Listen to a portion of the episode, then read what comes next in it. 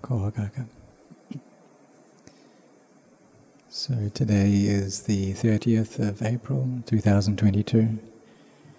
It's the end of this month, and in just one fortnight it will be Visakha Puja, the day that the fully awakened Buddha contemplated, attained to awakening, and contemplated into uh, the 12 aspects, the 12 links of the uh, paticca dependent origination.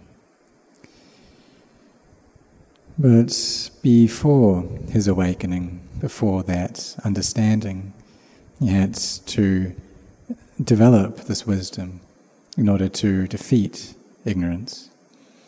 And he had to do that without having a teacher, and so that he could be a Samma Sambuddha, this fully self awakened Buddha. And so the developing of that barami took a very long time. And there's no one who can compare uh, to the Buddha in that regard. The sacrifices that he went through, uh, sacrificing his life, his flesh and blood, many, many times. Each life that he took was great sacrifice. Even the things that he loved dearly, his children, his wife, he was willing to give up uh, for the sake of Bodhiyana, this awakened knowledge.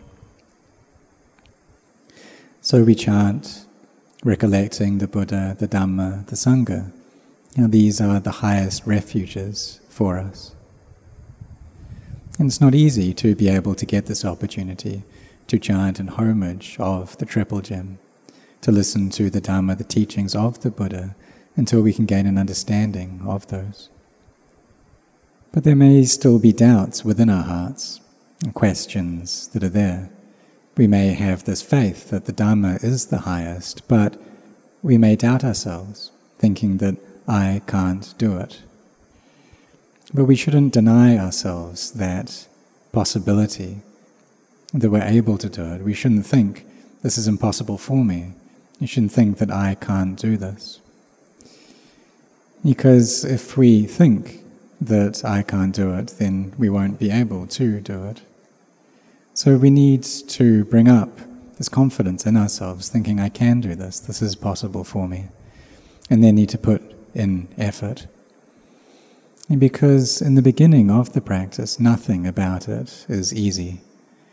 We need to speak less than what we normally do, need to speak words that are straightforward, that are straight in line with the truth, that aren't frivolous, that aren't divisive or harsh, that don't hurt anyone's feelings. And we need to speak truth as well. We need to train ourselves like this, not harming anyone through our actions of body or speech. And this is what we call sila or virtue. And it's very hard for uh, those who are still thick with defilements to be able to do this. Because these kinds of people, they like just following their moods. If they think of something, then they just do that. And they don't have the required mindfulness or uh, awareness to be able to show self restraint. And so it's hard then to train to keep the precepts and to practice. It's hard just once a week to keep the five precepts or the eight precepts, and even more so to meditate. And but for those who do have uh, this faith, who do have merit, then they can do this. Keep sila, they can chant, they can cultivate samadhi, they can cultivate their minds, and so that wisdom is able to arise. Because this panya requires firmness of mind. The mind needs to be collected in samadhi. And for the samadhi to be collected, there needs to be virtue as well. So we can try reflecting and asking ourselves, well, from the time that these, born, these minds were born into these forms, have we really trained ourselves before? Or have we just allowed ourselves to follow our own hearts, to follow our moods? And before, perhaps we didn't know these noble truths of dukkha, the suffering, its cause, its cessation, and the path leading out of that. Everything we did was just for me, belonged to me. But perhaps we've been lucky in that the suffering that we've experienced, it um, fades quite quickly. It's not a lot and it goes away quickly. But if we get to a point in our lives when that suffering comes up and it stays for a very long time, or perhaps it comes up very frequently to the point where it really disturbs our lives, where it causes a lot of chaos and unsettledness. And then we start to understand how initially, being born, we did things just for me, for the sake of me. Um, but then we meet with this noble truth of suffering. And so we kind of turn our lives in order to try and find a path out of that. Because the Savakas, the awakened disciples of the Buddha, in the past, during the time of the Buddha, and in this present day and age, they all sought out this path to the freedom of, freedom from suffering as well. And there's just one path that gets there, and this is the supreme, the best way. This path of sila, samadhi, and panya, of virtues, calm collectedness of heart, and wisdom. And these have immense values, value for us we see that in this present day, that if people just kept this first precept, abstaining from taking life, as panatipata, and then there wouldn't be harming like there is now. And people wouldn't kill one another. There'd be no need to manufacture any weapons. There'd be no harming of each other. We'd be able to live together in peace and if everyone kept all of the five precepts, then there would be such great peace in this world. There wouldn't be any chaos. So we need to be cautious of these minds of ours, because those who care for their minds will escape from Mara's snare, which is this trap of suffering. So those people who have faith, this belief, conviction in the Dhamma of the Buddha, should take that and use it to practice. And if we gain real peace, then we'll gain even more faith. We come to train in samadhi, developing mindfulness and clear awareness. And then we can gain a clarity of understanding, and our faith just grows and grows through that. So if we just have faith, well, faith is a very good thing.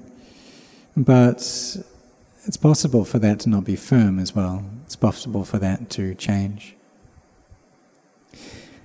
But when we come to practice generosity and virtue, and we start seeing the benefits of that as well.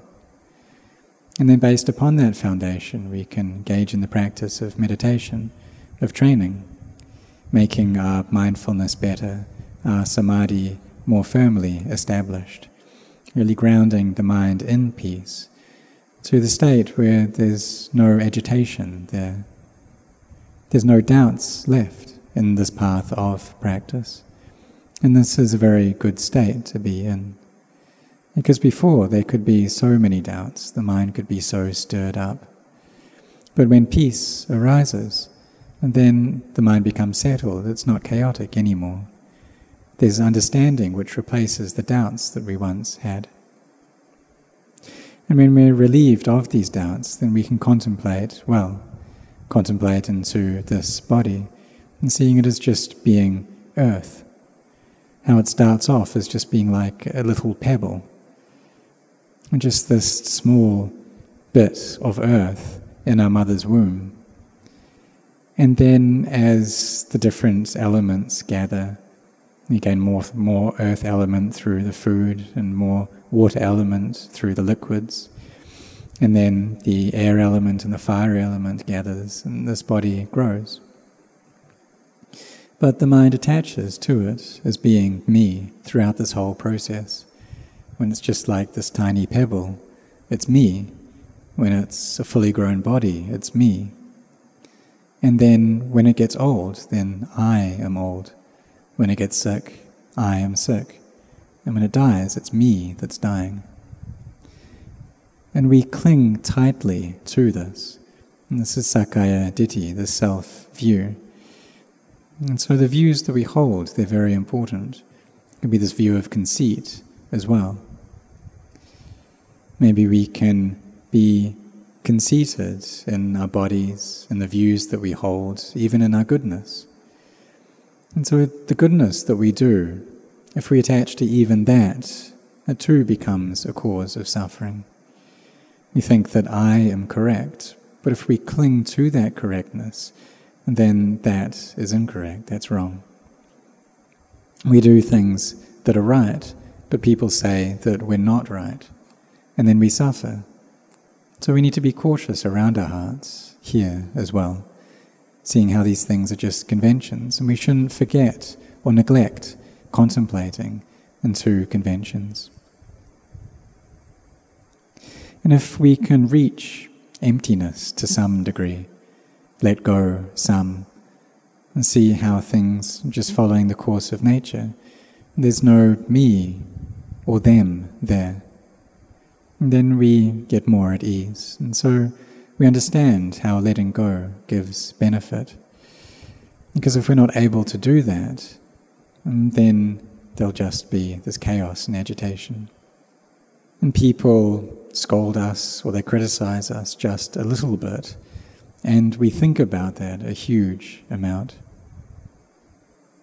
And then we need to go and argue with them. We need to try and defeat them to win out. We're not willing to give in. No one's willing to give in. Because right from the time we were born, we think that I am the best, I am the greatest. And so we need to try and win out over other people.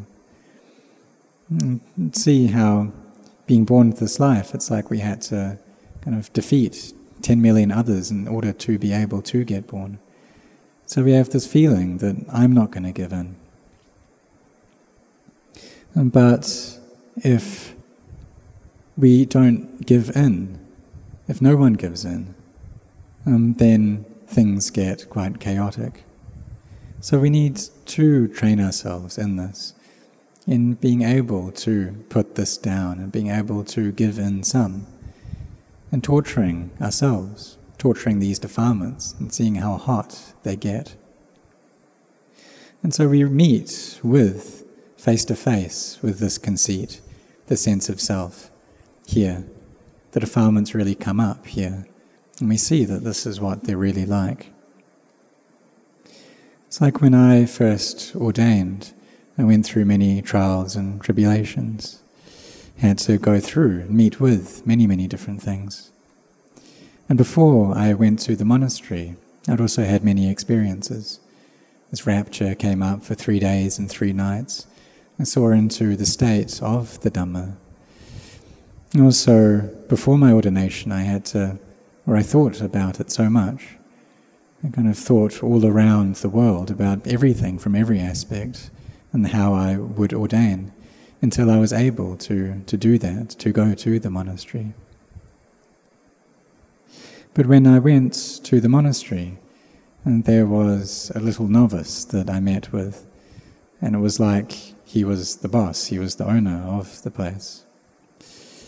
And I was just an anagarika. I was just kind of a layperson dressed in white. And this little novice, well, what did he do? Well, he pointed at a spittoon and said, Hey, Anagarika, go wash that for me. And this novice, he was just maybe eight years old, ten years old. And if I had faith that he was an awakened being, then I'd probably have respect for him, but it was unlikely that he was an Aryapugala. So my defilements, they just couldn't accept it. And right from the first day that I went there, he tried to use me like this.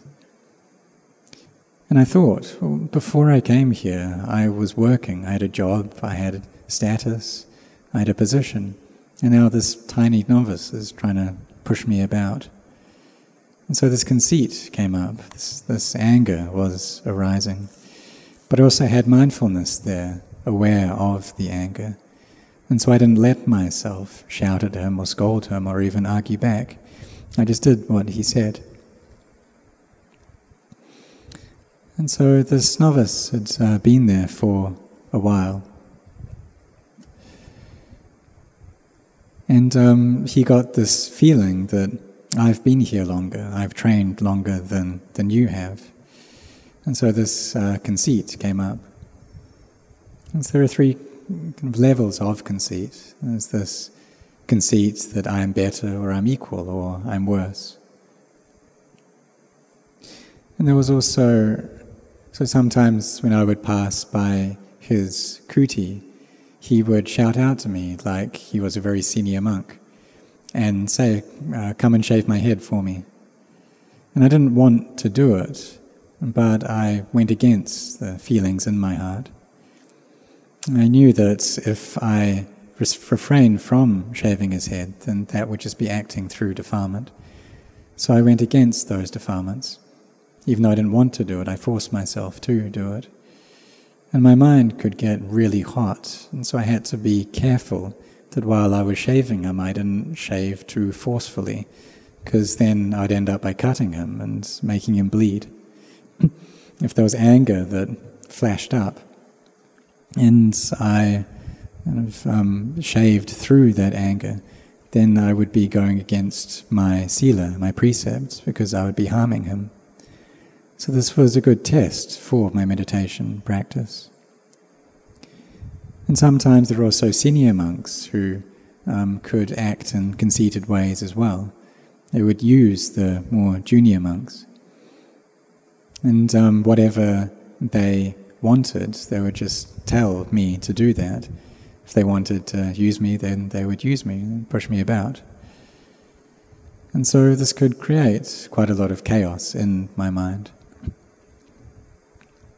But sometimes when we don't follow our moods, then it's quite miraculous. The mind can be quite still, it can get very peaceful. And there's no anger, the mind's not hot anymore. This is even more the case if we're able to contemplate until we reach emptiness. But before we get to that point, we have to get over, pass through many of these really strong emotions need to try to keep our sila, need to endure, forbear. And when this conceit comes up, then we reflect upon that and thinking how in just a little bit of time I'm going to die. I'm going to die, this other person's going to die. And so why harm each other? And then when samadhi comes up, then things get lighter, things get easier. But before that, it can be real torture. We don't want to give in. The mind's just full of itself, and full of self, full of conceit. And so we have to really endure at that point. Because if this world is devoid of sila dhamma, this quality of virtue, well, that's the end of things, and the world will be destroyed. So, therefore, we need to train. We need to have this virtue, train in that. We need to forbear, to not shout, to not insult, to not injure, and to not cause suffering. And if we do that, then we're on the path to the end of suffering. We're developing this sila, bharami. And then through that, our samadhi will become well established. So we should try to do this, try to put in effort. And when we see these bodies as not self, anatta, then our hearts get very light, and there's no eighth life left at that point. And so may you set your heart on this.